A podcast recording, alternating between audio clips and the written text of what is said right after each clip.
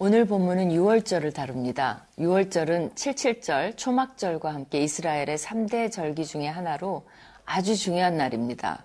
6월절 저녁부터 무교절이 시작되기 때문에 때론 무교절이 6월절 무교절을 다 포괄하는 그런 용어로 사용되기도 합니다. 6월절에 대해서는 출애굽기에 이미 자세히 설명을 했기 때문에 오늘의 말씀에서는 6월절은 아주 간단히 다루고요. 그 예외 조항에 대해서 배울 것입니다.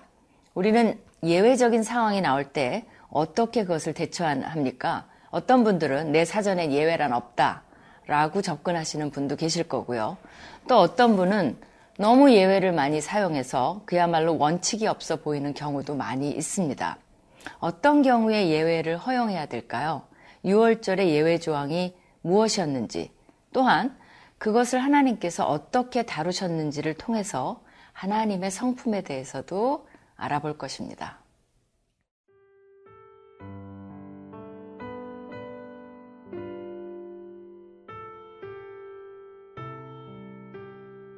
민숙이 9장 1절에서 14절 말씀입니다. 애굽 땅에서 나온 다음의 첫째 달에 여호와께서 시내 광야에서 모세에게 말씀하여 이르시되 이스라엘 자손에게 유월절을 그 정한 기일에 지키게 하라. 그 정한 기일 곧 이달 열넷째 날 해질 때에 너희는 그것을 지키되 그 모든 율례와 그 모든 규례대로 지킬지니라.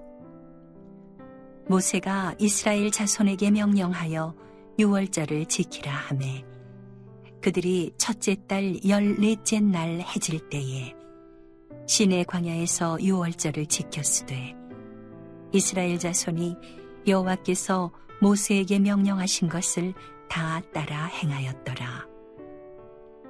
그때에 사람의 시체로 말미암아 부정하게 되어서 유월절을 지킬 수 없는 사람들이 있었는데 그들이 그날에 모세와 아론 앞에 이르러 그에게 이르되 우리가 사람의 시체로 말미암아 부정하게 되었거니와 우리를 금지하여 이스라엘 자손과 함께 정한 기일에 여호와께 헌물을 드리지 못하게 하심은 어찌함이니이까?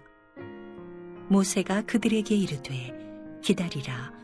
여호와께서 너희에게 대하여 어떻게 명령하시는지 내가 들으리라.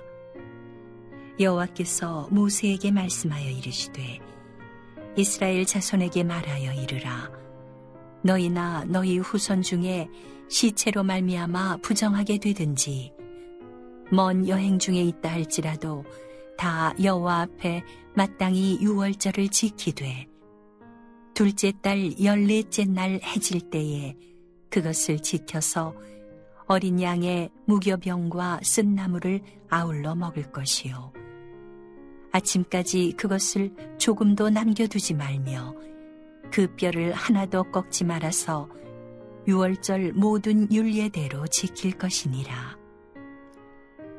그러나 사람이 정결하기도 하고 여행 중에도 있지 아니하면서 유월절을 지키지 아니하는 자는 그 백성 중에서 끊어지리니 이런 사람은 그 정한 기일에 여호와께 헌물을 드리지 아니하였은즉 그의 죄를 담당할지며 만일 타국인이 너희 중에 거류하여 여호와 앞에 유월절을 지키고자 하면 유월절 윤례대로 그 규례를 따라서 행할지니 거류민에게나 본토인에게나 그 윤례는 동일할 것이니라. 이스라엘 백성들이 광야에서 벌써 1년을 보냈습니다. 애굽 땅에서 나온 다음에 첫째 달에 여호와께서 시내 광야에서 6월절을 정한 기일에 지키라고 말씀하십니다. 1월 14일 해질 때 6월절을 지키도록 되어 있습니다. 율례와 규례는 출애굽기에 잘 나와 있습니다. 그것을 잠깐 정리하면 어, 다음과 같습니다. 1월 10일 날 6월절 4일 전에 어린 양을 골라놓습니다. 미리 표시를 해둡니다. 하나님 앞에서 행해지는 의식인 만큼 미리 준비해 둠으로써 그때부터 몸과 마음이 6월절을 기대하고 분위기를 잡는 것이 중요합니다. 우리도 중요한 절기가 있으면 미리 집안도 치우고 장도 봐두고 준비하는 것과 비슷하다고 볼 수 있습니다. 14일이 되면 해질 때 양을 잡습니다. 1년 된 수컷으로 양을 잡되 식구가 다 못 먹을 때에는 이웃과 합해서 한 마리를 잡습니다. 출애굽기 때는 피를 좌우 문설주와 임방에 발라서 죽음의 천사가 지나가도록 했지만 후대에 이 전통은 없어졌습니다. 그리고 고기는 불에 구워 먹고 날 것으로나 삶은 것은 안 되도록 되어 있습니다. 짐승의 뼈를 꺾어서도 안 됩니다. 아침까지 고기를 남겨두어서도 안 됩니다. 혹 남은 것이 있다면 불사르도록 했습니다. 무교본과 쓴 나물과 함께 먹도록 했습니다. 현대에 와서는 쓴 나물 대신에 고추냉이를 주로 먹어요. 그리고 소금물도 더해서 애굽에서 흘린 눈물을 상징하도록 했습니다. 출애굽 당시에는 허리를 띠고 발에 신을 신고 손에 지팡이를 잡고 급히 먹었습니다. 하나님께서 곧 애굽을 떠나도록 하실 것이기 때문에 빠른 구원을 상징하는 뜻으로 그렇게 했으나 이것도 후대에서는 6월절 식사와 의식으로 교체되었습니다. 현대에 와서는 6월절은 가족 전체가 둘러앉아 식사를 하는 세데르라 불리는 의식에 따라 저녁 만찬 행사를 합니다. 온 가족이 함께 모여 하가라라는 책에 기록된 출애굽 얘기를 읽으면서 아이들에게 조상들이 어떻게 어, 노예 생활을 하다 이집트에서 구원받았는지 그것을 가르쳐 주기는 계기로 삼습니다. 6월절 만찬에 무교병을 먹고 7일 동안 무교절이, 무교절이 진행되기 때문에 이스라엘에서는 6월절이 다가오면요, 사업장이나 집안에서 누룩을 치우는 일을 시작합니다. 이 예수님이 6월절 무교절 기간에 잡히셔서 돌아가셨기 때문에 그리고 부활하셨기 때문에 유대인의 6월절 기간과 기독교인의 부활절이 항상 비슷한 때에 일어납니다. 우리 달력으로는 주로 3, 4월입니다. 그래서 이때를 맞추어 이제 누룩을 치우면서 유대인들은 스프링 청소, 이제 봄 청소를 합니다. 안타까운 거는요. 현대 유대인들 중에 하나님을 믿지 않는 사람들이 많이 있기 때문에 키부츠에서는 6월절 의식 대신에 봄맞이 농촌 축제로 진행한다는 것입니다. 명절은 지키되 그 의미는 퇴색된 경우입니다. 민숙에서는 바로 이런 경우를 막기 위해서 하나님께서 6월절을 율례와 규례대로 잘 지키라고 명하십니다. 아주 경건하고 종교적인 유대인들은 아직도 6월절을 기념해서 여호와에 대한 신앙을 다지지만 현대 이스라엘의 많은 가정에서는 6월절이 일종의 휴일처럼 즐기는 가정도 많이 있습니다. 이런 여호와의 구원의 감격스러운 날인데도 어, 이런 것이 점점 형식적으로 어, 되어가는 것이 안타깝습니다. 근데 우리도 사실은 부활절이 어떻습니까? 점점 부활절 예배를 드리고 마는 그런 형식이 되지 않나 어, 우려가 되기도 합니다.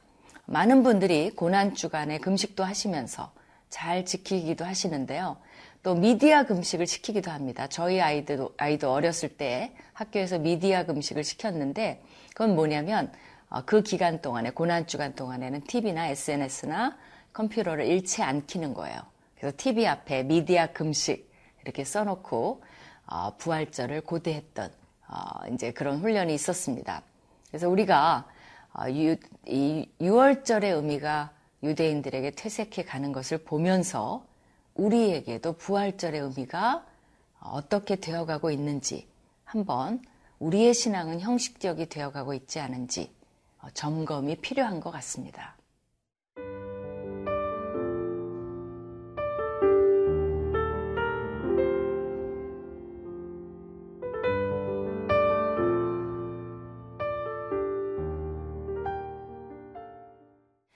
민수기 9장 6절에 보시면 6월절 날 문제가 생겼습니다. 사람의 시체 때문에 부정하게 된 자들이 6월절을 지키지 못하게 된 것입니다.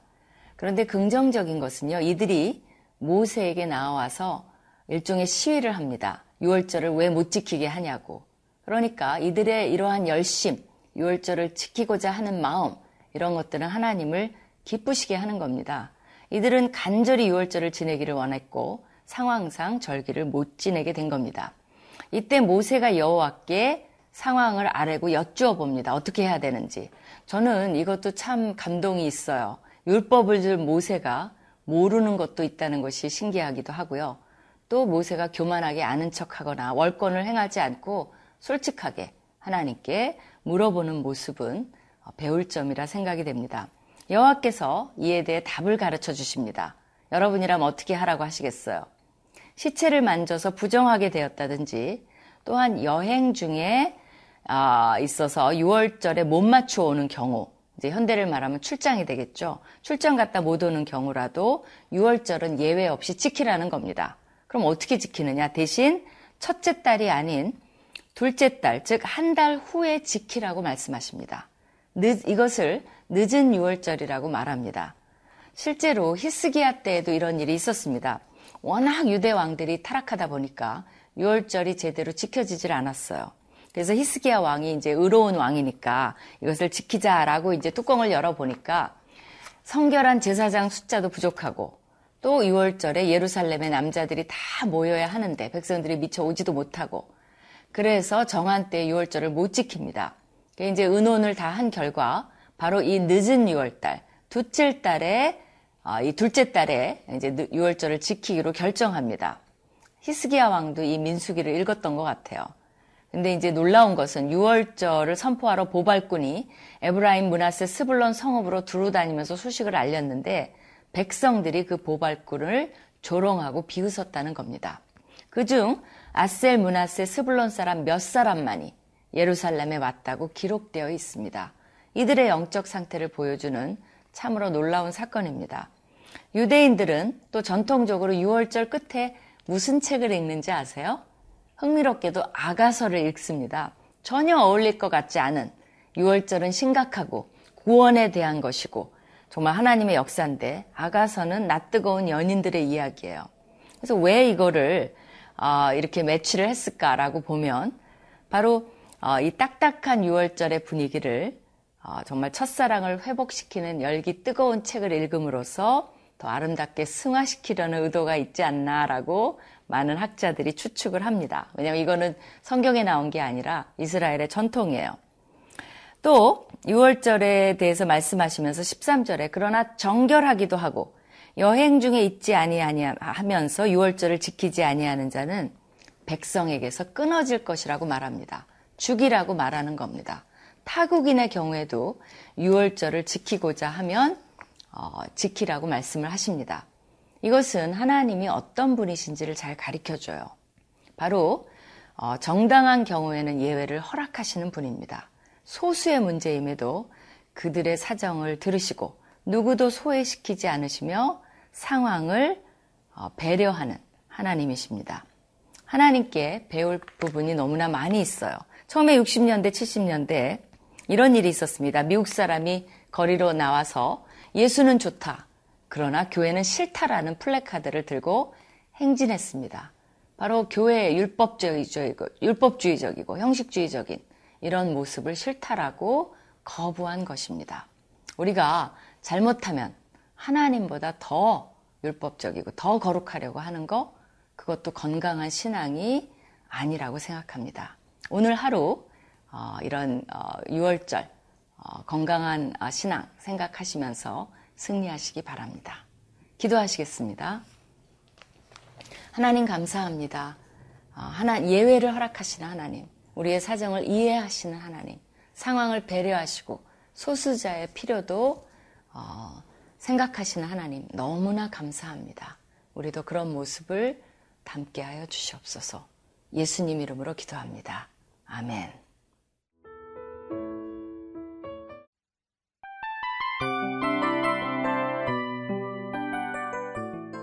이 프로그램은 청취자 여러분의 소중한 후원으로 제작됩니다.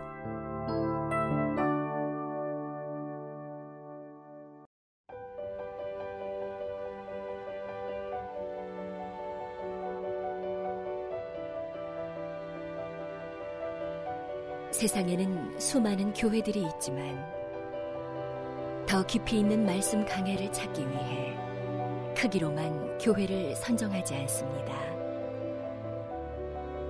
보다 좋은 영적 콘텐츠를 더 많이 나누기 위해 방송비를 받지 않습니다. 1년 365일 복음만 전하고 싶어서 우리는 광고를 하지 않습니다. 온누리의 복음을 땅끝까지 CGN TV와 함께 땅끝 성교사가 되주세요